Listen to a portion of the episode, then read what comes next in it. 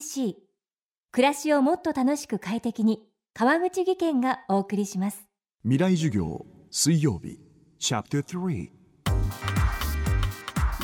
未来授業月曜から木曜のこの時間ラジオを教壇にして開かれる未来のための公開授業です。今週の講師は株式会社リクシル総合研究所新事業創造部グローバル環境インフラ研究室の山上優さん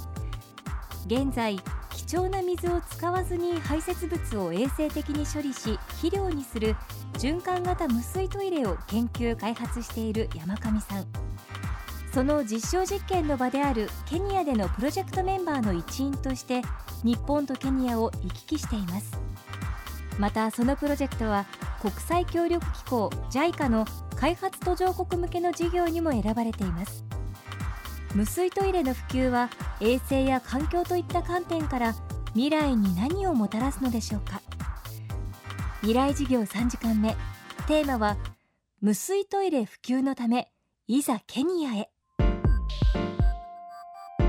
今私たちが研究開発しているトイレっていうのは水を使わずにあの死尿うんちやおしっこを無害化して、まあ、肥料にする。そういったトイレになっています。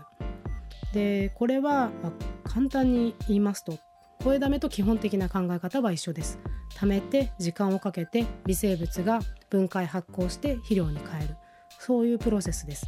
でただ、えーと、日本の、まあ、昔ながらのその声だめだとやはり匂いの問題っていうのが出てきます。で匂いがあるとそれを使いたいというふうには絶対になってくれないと思います。なのでそこはやはり声だめの仕組みローテクノロジーと我々がまあトイレの会社として培ってきたそのハイテクノロジーこれを融合させてあの今我々は循環型の無水トイレグリーントイレシステムっていう名前なんですけどそれを作ってます。でこのうんちやおしっこをその肥料に使う習慣というのは日本では一般的なものではあるんですが実はそのケニア、まあ、アフリカ諸国ですね。ではその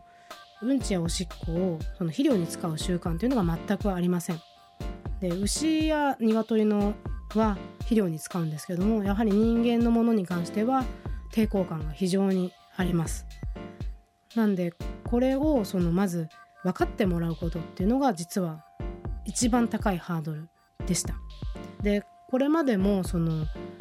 ケニアの人たちにまず言葉で説明したんですが全く理解が得られませんでした。であまりにも理解が得られなかったのでその実際協力してもらう団体の人団体の代表の方に日本に来てもらうことにしてで、えーと、その徳島県上勝町にある我々のプロジェクトサイトにお連れしました。そこでその実際人間のうんちやおしっこから出てきたあの肥料コンポストをお見せしてそこで彼女あ女の方が代表だったんですけど彼女が言ったことはこれは信じられないこれだったら触れるって言ってその人間のうんちおしっこでできた肥料を手で掴んだんですね。で私はそれであこれは成功できるっていうふうに思いました。でやはりケニアの人たち、まあ、アフリカの人たちもしかしたら世界中の人たちかもしれないんですけども初めて見るものに関しては絶対抵抗感があることはもう当たり前。ただ私たちが知ってることなのでなんとか言葉とか写真で伝えようと思ってたんですけどやはりそれは難しい話だったんだろう。百聞は一見にしかず。っていうのはその通りだと思いました。なので今回そのケニアの現地のパートナー代表の方に見て実際見てもらってその価値とかあの問題がないことっていうのは十分理解してもらったのであのこの手法をやはりケニアでやらなきゃいけない。ということで我々は実際ケニアの人たちに見せてみんなに十分それで理解してもらってこれだったら使えるっていうふうに言ってもらいました。未来授業明日も山上優さんの講義をお送りします。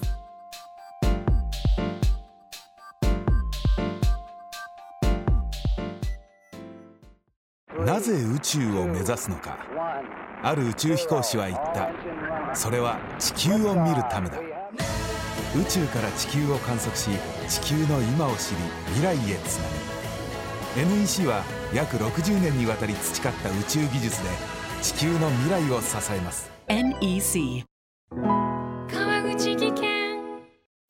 こんにちは。新井萌です。